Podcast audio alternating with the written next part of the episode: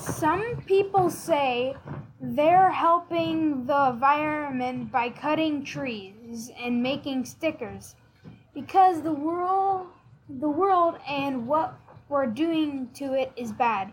While others believe you shouldn't use labels.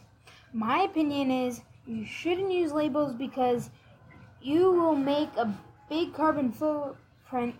I believe this because we w- will melt the ice faster and faster and then our world our whole world would be covered in water